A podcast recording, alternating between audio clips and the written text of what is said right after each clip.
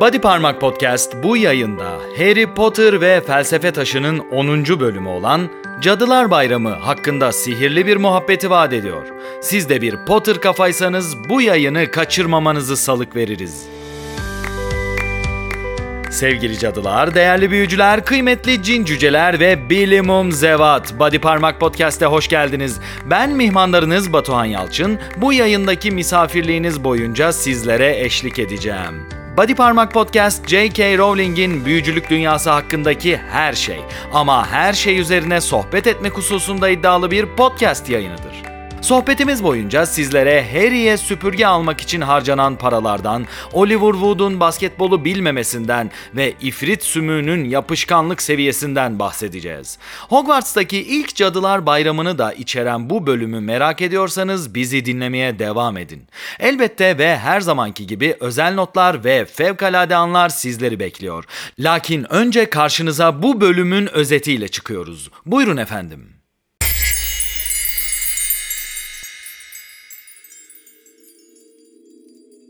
Harry Potter ve Felsefe Taşı 10. Bölüm Cadılar Bayramı Harry ve arkadaşlarını Filch'e şikayet eden ama onları okuldan attıramayan Draco Malfoy'u ertesi gün büyük bir şok daha beklemektedir. Harry Potter'a bir adet Nimbus 2000 model süpürge hediye edilmiştir. Draco kadar Hermione'yi de şoke eden bu duruma rağmen Harry yeni süpürgesiyle yapacağı ilk Quidditch çalışması için Oliver Wood'la bir araya gelir. Cadılar Bayramı gelip çattığında Hermione ile Ron ve Harry arasındaki ipler iyice gerilmiştir. Her konudaki kuralcılığıyla oğlanları çıldırtan Hermione iyiden iyiye yapayalnız kalmıştır. Tılsım dersinde yükseltme büyüsünü kusursuz şekilde tatbik eden Hermione'yi kıskanan Ron, onun kalbini kırar ve Hermione ağlayarak kendini dördüncü kattaki kızlar tuvaletine kapatır. Cadılar Bayramı yemeğine de gelmeyen Hermione, kendini kapattığı kızlar tuvaletinde şatoya sızmış olan bir ifritle burun buruna gelir. Harry ve Ron bunu fark edince Hermione'nin bulunduğu tuvalete gider ve onu ifritten kurtarırlar. Hermione ise öğretmenlerine yalan söyleyerek ifrit saldırısı sırasında yatakhanelerinde olmadıkları için ceza alacak olan oğlanları bu cezadan kurtarır.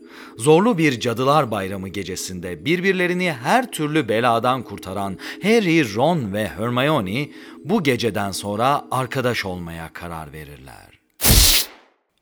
Cadılar Bayramı adlı bu bölüm bize büyücülük dünyasındaki en büyük maceraları yaşatan Harry, Ron ve Hermione'nin dostluğunun başladığı bölüm olması hasebiyle müthiş bir öneme sahip. Üstelik bu bölüm için yazarımız J.K. Rowling'e bir teşekkür borçluyuz. Hayır, bölümü yazdığı için değil. Bu bölümün ısrarla kitaptan çıkarılmasını gerektiğini düşünen yayıncısına karşı direndiği için ona teşekkür ediyoruz. Harry Potter'ın yayıncısı ilk kitabın düzenlenmesi sırasında ifrit macerasını bu kitaptan çıkarmak için Rowling'e baskı yapmış. Ancak J.K. Rowling bizi Potter kafaları herkesten iyi tanıdığı için yayıncısına direnmiş ve bizi bu harika maceradan yoksun bırakmamış. Muggle ergenlerinin diliyle anlatacak olursak Cadılar Bayramı adlı 10. bölüme fena halde düştük. Yani bu bölümü sevmeyen de ne bileyim biraz şeydir herhalde. Harry Potter ve Felsefe Taşı'nın 5. ve 6. bölümünde habire bahsedilen ve kitap boyunca merak ettiğimiz Quidditch adlı büyücü sporunun detaylarını nihayet bu bölümde öğreniyoruz. Üstelik Cadılar Bayramı'nın haliyle büyücülük dünyası için resmi bir bayram olarak kutlandığı bu harika gecede büyük salondaki yarasalardan tutun da tuvaletteki ifrite kadar onca büyülü şeyle karşılaşmak aklımızı alıyor. İlk okuyuşta Quidditch'i anlamak için tekrar tekrar okuduğumuz bu bölüm, Harry, Ron ve Hermione'nin dostluklarının başlangıcına tanık olduğumuz kısma geldiğimizde ise her geçen yıl bizi daha da duygulandıran cinsten. Bu bölümü incelerken dem vurabileceğimiz son şey ise bir kahraman olarak Harry'nin maruz kaldığı her şeyin ne kadar doğru kurgulandığı. Kahramanın öyküsü edebiyat tarihinin belki de en eski anlatım biçimidir. Hiçbir zaman eskimeyen bu yolculuğun yeni yüzyılda demode olduğunu düşünenlere ise Harry Potter serisi eserleri olabilecek en iyi cevaptır. Rowling kahraman yaratmayı ve onu anlatmayı çok iyi biliyor. Bu bölümde Harry'e Quidditch oynama izni veriliyor. Dolayısıyla birinci sınıflar için yasak olduğu halde ona uçan süpürge hediye edildiğini, üstelik en iyisinden bir süpürge hediye edildiğini görüyoruz. Tıpkı bu örnekte olduğu gibi Harry'nin hayatı en büyük reaksiyonlara maruz kalmakla geçiyor. Anne babası onun için hayatını feda ediyor. Ardından yıllarca itilip kakılıyor. Sonra büyücülük dünyasına adım atıyor ve orada bir Mesih muamelesi görüyor. Ancak tam da bu nedenle bir yandan nefret ediliyor, bir yandan da büyük dostluklar kurup devasa maceralara atılıyor. Kahramanın doğası gereği büyük hatalar yapsa da erdemli olan davranışlardan kendini uzak tutmuyor. Bir kahraman olarak Harry Potter'ın doğasını ve yaşadıklarını anlamak ve onun ne denli değerli olduğunu kavramak için Cadılar Bayramı adlı bu bölüm biçilmiş kaftan. Sırada özel notlarımız var. Dilerseniz kütüphaneye doğru yol alalım ve parşömenler arasında kaybolacağımız özel notlarımızın içine birlikte düşelim.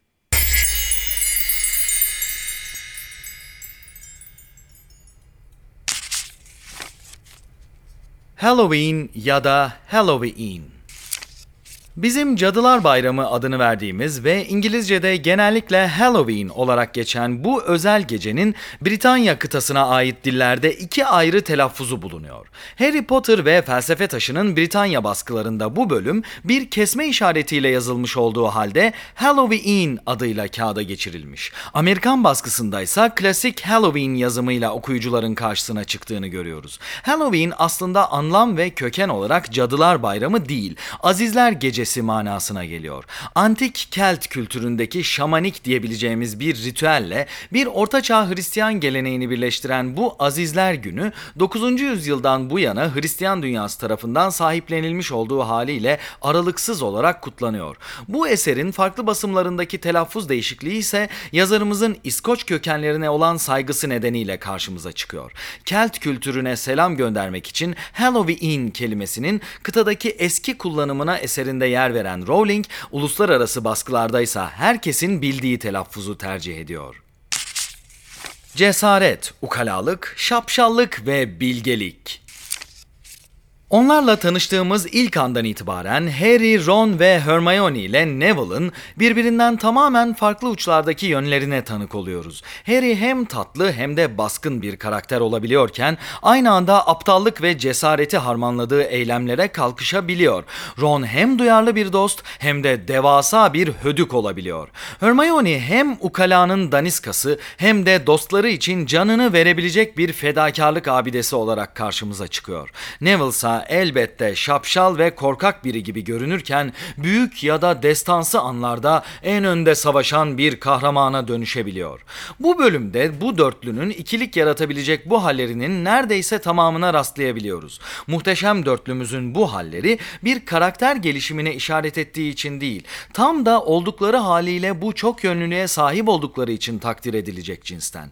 Hepsi de onlar için saydığımız bu yönlerine aynı anda sahipler ve birbirlerini birbirini oldukları haliyle kabul ediyorlar. Her geçen gün insanların birbirini şöyle ya da böyle olmaya zorladıkları bu viran dünyada her türlü haliyle birbirlerini kabul eden dostluklara tanık olmak bizim için de böylece kıymetli bir seyir haline geliyor. Nimbus 2000 yahut Harry Potter'ı ateşe atmak.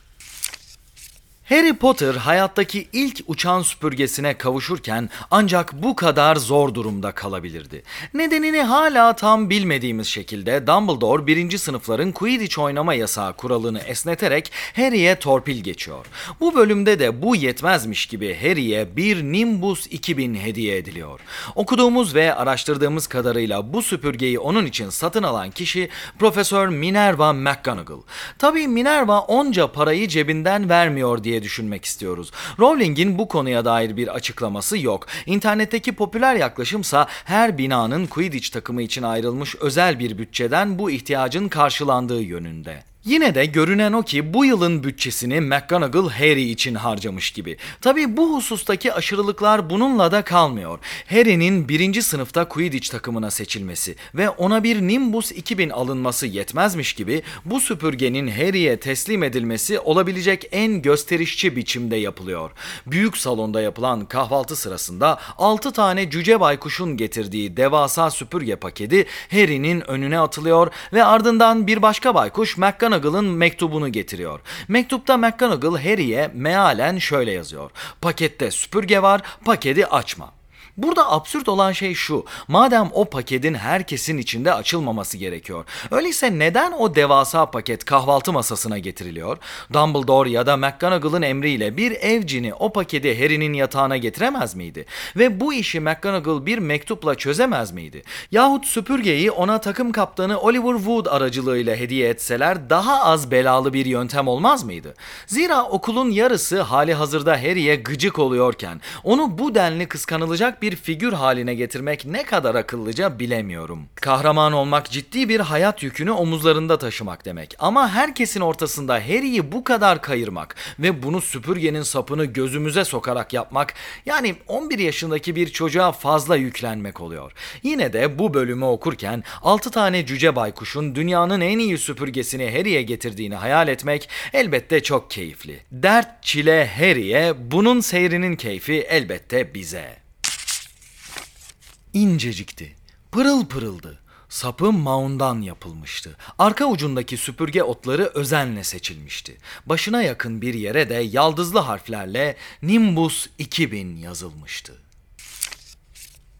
Harry'nin ilk süpürgesi olan Nimbus'un ana malzemesi olan maun ağacı sadece bir süpürge malzemesi değil, aynı zamanda pek çok asanın yapımında kullanılan özel bir ağaç. Dahası James Potter'ın asası da maun ağacından yapılma bir asaydı. Güzel tesadüf. Tamam, dedi Wood. Şimdi, Quidditch oynamak pek kolay değildir ama kurallarını öğrenmek kolaydır. Oliver Wood haklı. Bu bölümde gördüğümüz Quidditch kuralları ve takım yapısı özel bir açıklamaya ihtiyaç duymuyor. Pek çok farklı Muggle sporunun karışımı gibi görünen Quidditch kavraması kolay bir oyun.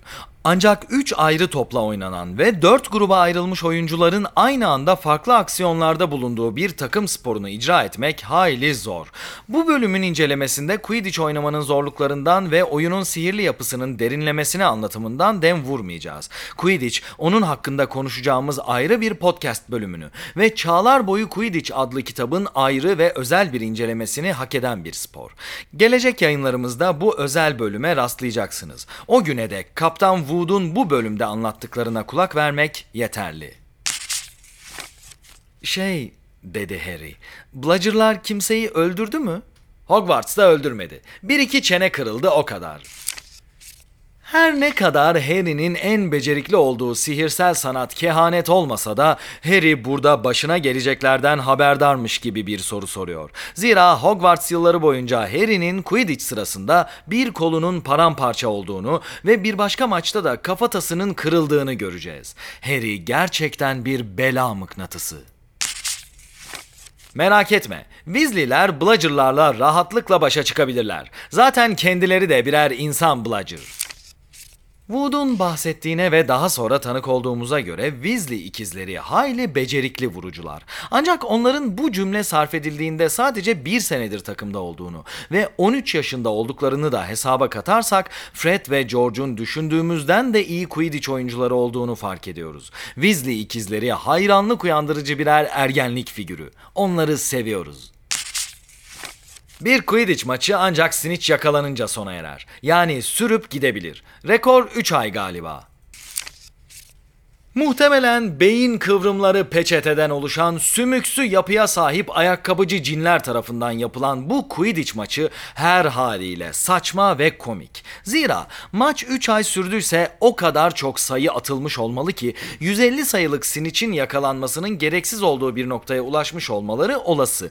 Üstelik Snitch'in de diğer tüm Quidditch topları gibi saha sınırlarında kalacak şekilde efsunlandığını biliyoruz. Yani bu maçtaki arayıcılar gerçekten beceriksiz beceriksiz olmalı. Üstelik bu maç o kadar uzun sürdüyse bu maç nedeniyle ligdeki sıralamada birbirine girmiş ve puanlama yapılamamıştır. Yani 3 ay süren bir Quidditch maçı Türkiye'deki içinden şike ve siyaset fışkıran Futbol Federasyonu yapılanmasından sonra duyduğumuz en saçma spor olayı olabilir.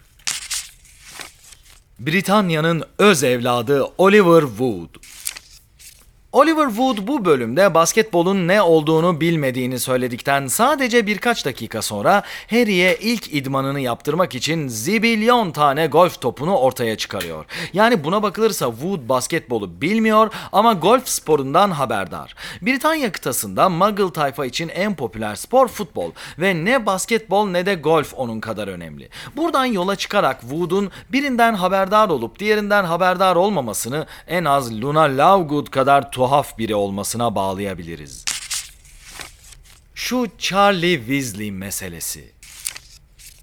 Bu bölümde yine Wood'un Charlie'yi övdüğünü ve takımın ondan sonra zora girdiğini duyuyoruz. Ama geçen bölümde söylediğimiz gibi Charlie sadece 3 ay önce okuldan ayrıldı. Üstelik bu sene takıma yeni eklenen tek oyuncu Harry. Yani bölümlerdir karşımıza çıkan geçen sene takımın kötü olması ve Charlie'nin yokluğunun getirdiği zorluklar meselesi gerçekten bu kitapta saçma bir hal alıyor. Harry'i övmek ve onu Quidditch takımına eklemek için bu mesele biraz fazla uzatılmış. Cadılar Bayramı sabahı ve bal kabağı kokan Hogwarts. Cadılar Bayramı sabahına geldiğimizde daha önceki olayların gerçekleştiği 19 ve 20 Eylül tarihinden 31 Ekim sabahına sıçramış oluyoruz. Böylece Harry ve onun sayesinde biz Hogwarts'taki ilk iki ayımızı geride bıraktık bile. Cadılar Bayramı her haliyle büyüleyici ama günün sabahında tüm koridorların fırınlanmış bal kabağı tatlısı kokusuyla dolması aklımıza özel bir çeşit sihirsel durumu getiriyor. Zira bildiğimiz üzere ev cinlerinin görev yaptığı mutfak Gryffindor Kulesi'nden de şatonun pek çok noktasından da uzakta bir konumda.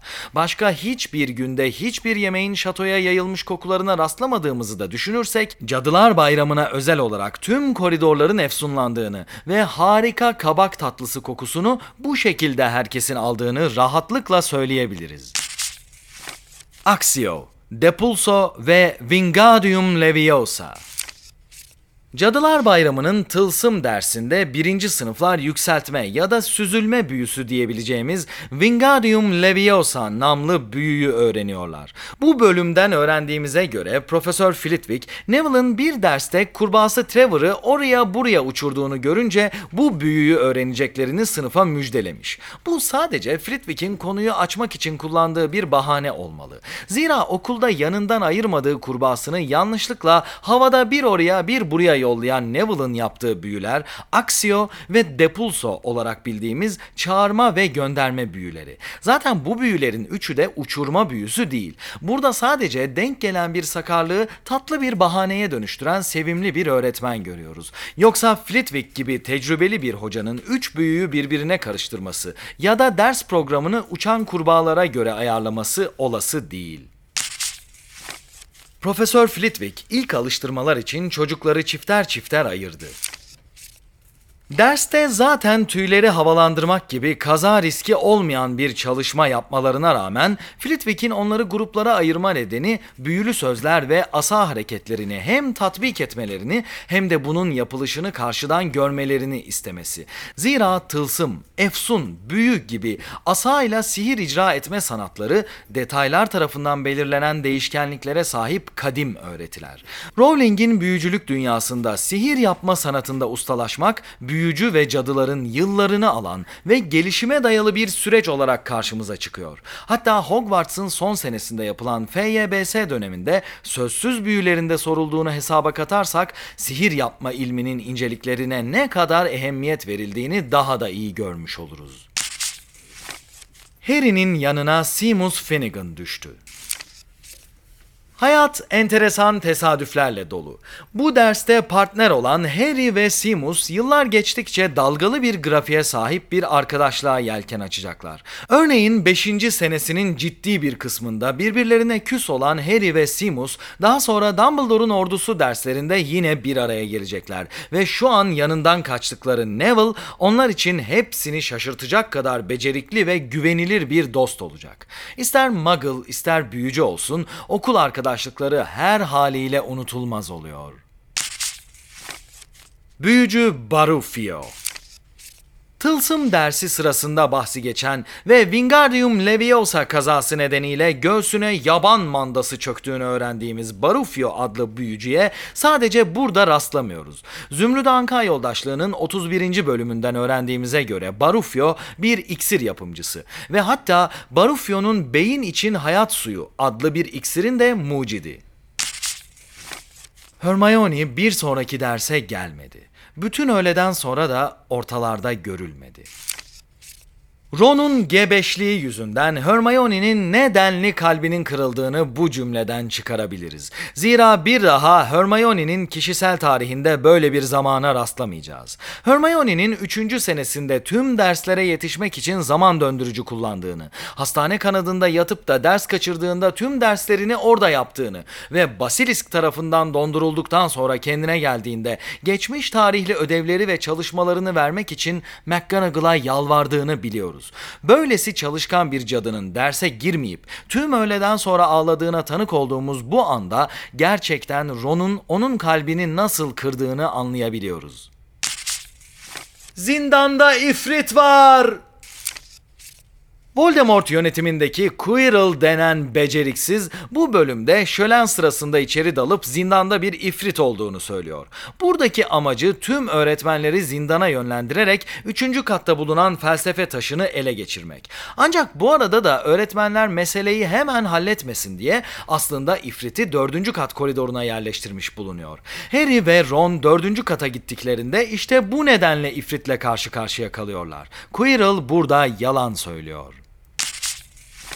Yol açın, yol açın. Birinci sınıflar geliyor, açılın. Ben sınıf başkanıyım. Percy'e gün doğdu sınıf başkanı olarak müdahale edebileceği ve aradığı kaosu ifrit baskınıyla bulan Percy bu bölümde herkese caka satıyor. Yine de birinci sınıfları derhal güvenli şekilde yatakhanelerine götürmeye çalışan sınıf başkanı her ne hikmetse Hermione'nin orada olmadığından da Harry ve Ron'un Hufflepuff'lara karışıp gözden kaybolduğundan da habersiz. Dördüncü kat koridoru ve Ülkü Tamer çevirisi. Hemen her bölüm incelemesinde Ülkü Tamer'e laf etmemiz boşuna değil. Hufflepuff tayfaya takılıp Percy'den kaçan ve bir süre sonra onları da atlatıp dördüncü kat koridoruna giden Harry ve Ron burada Snape ile karşılaşıyorlar ve bir aslan heykelinin arkasına saklanıyorlar. Hermione'nin ağlamakta olduğu ortak tuvaletin dördüncü kattaki kızlar tuvaleti olduğunu biliyoruz. Zira ikinci kattaki tuvalet Mızmız Myrtle'ın tuvaleti olduğuna göre geriye tek ihtimal dördüncü kat kalıyor. Farklı yerlerdeki aslan heykeli heykellerinden ve koridor referanslarından da bulundukları yerin dördüncü kat olduğunu kesinlikle biliyoruz. Harry ve Ron burada Snape'in üçüncü kata gittiğini görüyorlar ve Ülkü Tamer çevirisine göre Harry burada Snape'in üçüncü kata çıktığını söylüyor. Dördüncü kattan üçüncü kata çıkamazsınız. Ancak inebilirsiniz. Zaten orijinal dilinde de durumun bir çıkmak eylemiyle değil, istikamet kelimesini içeren bir cümleyle anlatıldığını görüyoruz. Yani Ülkü Tamer çevirdiği eserde kimin nereye gittiğini bilmeyecek kadar umursamadan eseri çeviriyor. Elbette ondan bizim gibi Hogwarts'taki öğrenci tuvaletlerinin sayısını ve bulundukları katları ezbere bilmesini beklemiyoruz. Ama bu eser çevrildiğinde hali hazırda İngiliz İngilizce'de ilk üç kitabın kesin olarak çıktığını da hesaba katarsak onun dikkatsiz bir çevirmen olduğunu bir kez daha söyleyebiliriz. Hogwarts'ta umumi tuvaletler Yeri gelmişken bahsedelim Hogwarts'ta bina kuleleri ya da ortak salonlarında tuvalet bulunmuyor. Güvenlik açısından sadece bazı kat koridorlarında erkekler ve kızlar için ayrılmış tuvalet ve banyolar var. Bunlar birer kat aralıklarla yerleştirilmiş halde duruyorlar. Ayrıca sınıf başkanları ve Quidditch kaptanları için de özel tuvalet ve banyolar mevcut. Hermione Granger karşı duvarın dibinde büzülmüştü. Bayılacaktı neredeyse. Hermione son derece zeki ve cesur olmasına rağmen krizle ilk karşılaştığı anlarda donup kalabiliyor. Felsefe taşının 16. bölümünde şeytan kapanına kısıldıklarında da bir an için cadı olduğunu bile unutan ve ateş yakmak için odun gerektiğini düşünen Hermione ancak kısa bir süre sonra kendini toparlayıp onları şeytan kapanından kurtarıyor. Burada da dördüncü kattaki ifrit karşısında ilk anda çaresizce kilitlendiğini görüyoruz. Tabii kim olsa 4 metrelik bir ifrit karşısında karşısında önce şaşkınlıktan ne yapacağını bilemezdi elbette. Öf, ifrit sümüğü Kitapta İfrit bayıldıktan sonra Harry İfrit sümüğüne bulanmış olan asasını İfrit'in pantolonuna silerek temizliyor. Ancak Kokarcalar Federasyonu Kanalizasyon Hizmetleri Birimi tarafından çekilen iğrenç Harry Potter filmlerine göre Harry bu sümüğü kendi cübbesine silerek temizliyor. Harry Potter filmlerini çeken tayfa sadece beceriksiz değil, aynı zamanda tiksindirici insanlar. İfrit'i görür görmez bayılan Quirrell. Tuvalette yerde yatan ifriti gördüğünde diğer öğretmenlerin gözü önünde bayılan Quirrell burada kendi sözde masumiyetini göstermek için numara yapıyor. Oysa ifriti oraya onun getirdiğini ve daha sonra da nasıl onunla başa çıkacağını gayet iyi biliyoruz.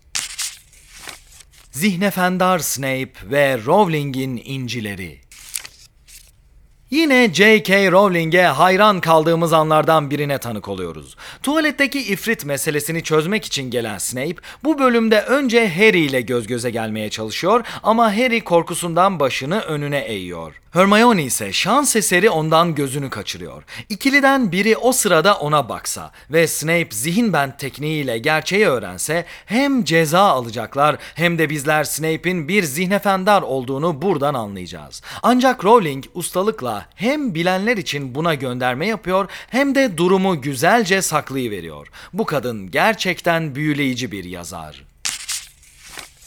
İkiniz de Gryffindor'a beşer puan kazandırdınız.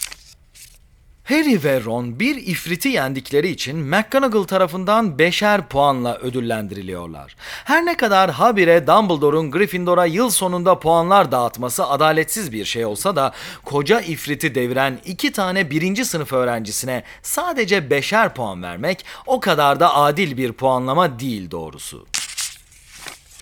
Ama o andan sonra Hermione Granger arkadaşları oldu. Bazı olaylar vardır dostluklara yol açar. 4 metre boyunda bir ifritin canına okumak da öyle bir olaydı işte. Rowling nadiren okuyucusuyla doğrudan konuşan bir yazar. Üstelik hemen hemen hiçbir noktada nüktedan dilinden ödün vermediğini de biliyoruz. Bu iki cümle Rowling'in yazlıkta rakı içen bir emekli öğretmen gibi didaktik didaktik bizimle konuştuğu ilk cümle. Ne diyelim en sevdiğimiz yazar bile bazen gariplikler yapabiliyor. Eyvallah Rowling dayı bu cümle sayesinde biz de ibretle dolduk. Sağ olasın. Cadılar Bayramı adlı 10. bölüm için derlediğimiz özel notlarımız işte böyleydi. Şimdi sizi kişisel favorim olan fevkalade anlar dediğimiz kısma davet ediyorum. Bu kısımda incelenen bölümdeki en etkileyici anları, en ilgi çekici imgeleri yahut en duygusal şeyleri incelemeye alıyoruz.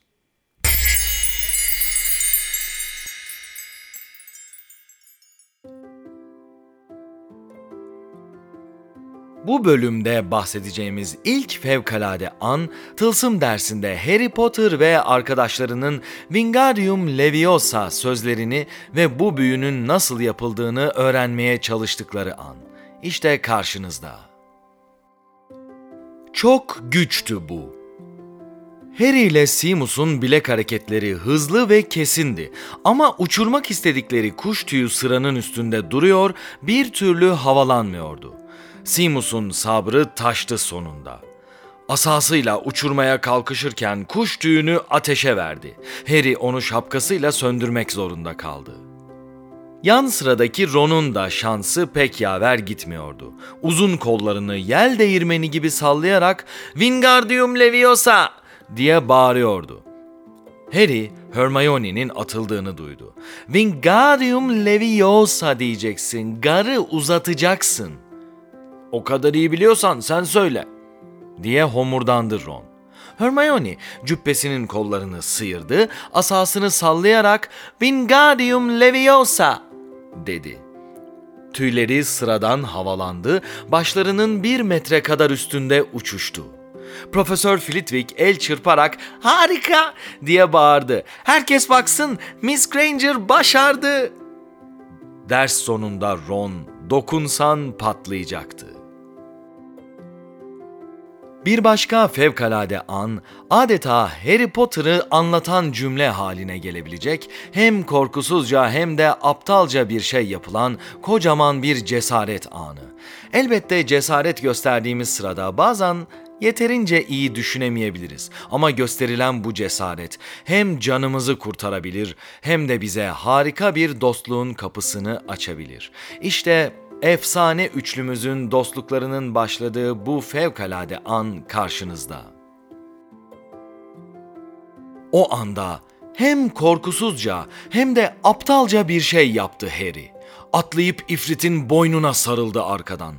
İfrit Harry'nin sırtında olduğunun farkında bile değildi ama burnuna uzun bir değneğin sokulduğunu bir ifrit bile anlar. Onun sırtına atladığında asası elindeydi Harry'nin. Ucu da ifritin burun deliklerinden birine girmişti.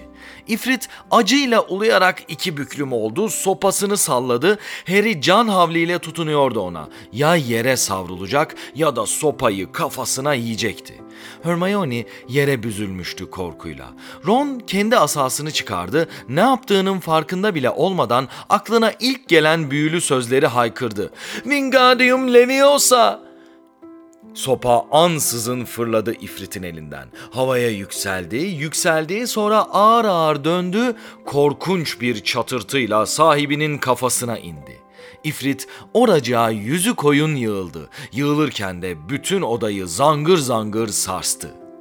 Harry ayağa kalktı. Titriyordu. Soluğu kesilmişti. Ron asası hala havada ne yaptığına şaşkınlıkla bakıyordu. İlk konuşan Hermione oldu. Acaba öldü mü? Sanmıyorum, dedi Harry. Olsa olsa bayılmıştır. Eğilip asasını ifritin burnundan çıkardı. Yapışkan gri bir sıvıyla kaplanmıştı asa. Öf, ifrit sümüğü. Asasını ifritin pantolonuna sildi.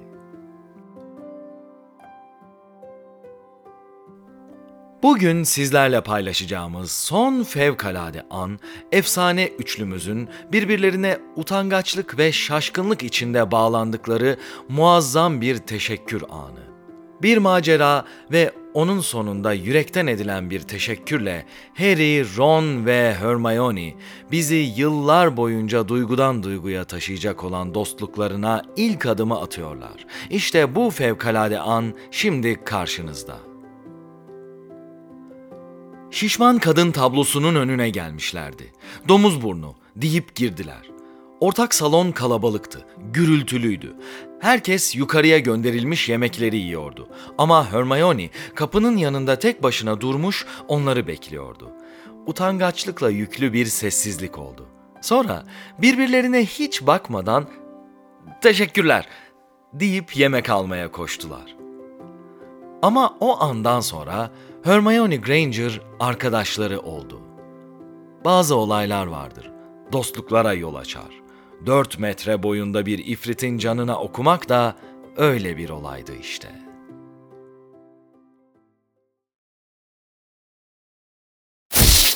Body Parmak Podcast'te bugün sizlere Quidditch çalışmak için golf toplarının yeterli olabileceğinden, bal kabağı tatlısı kokusunun nasıl mahalleye yayılabileceğinden ve sağlam dostlukların temellerinden bahsettik.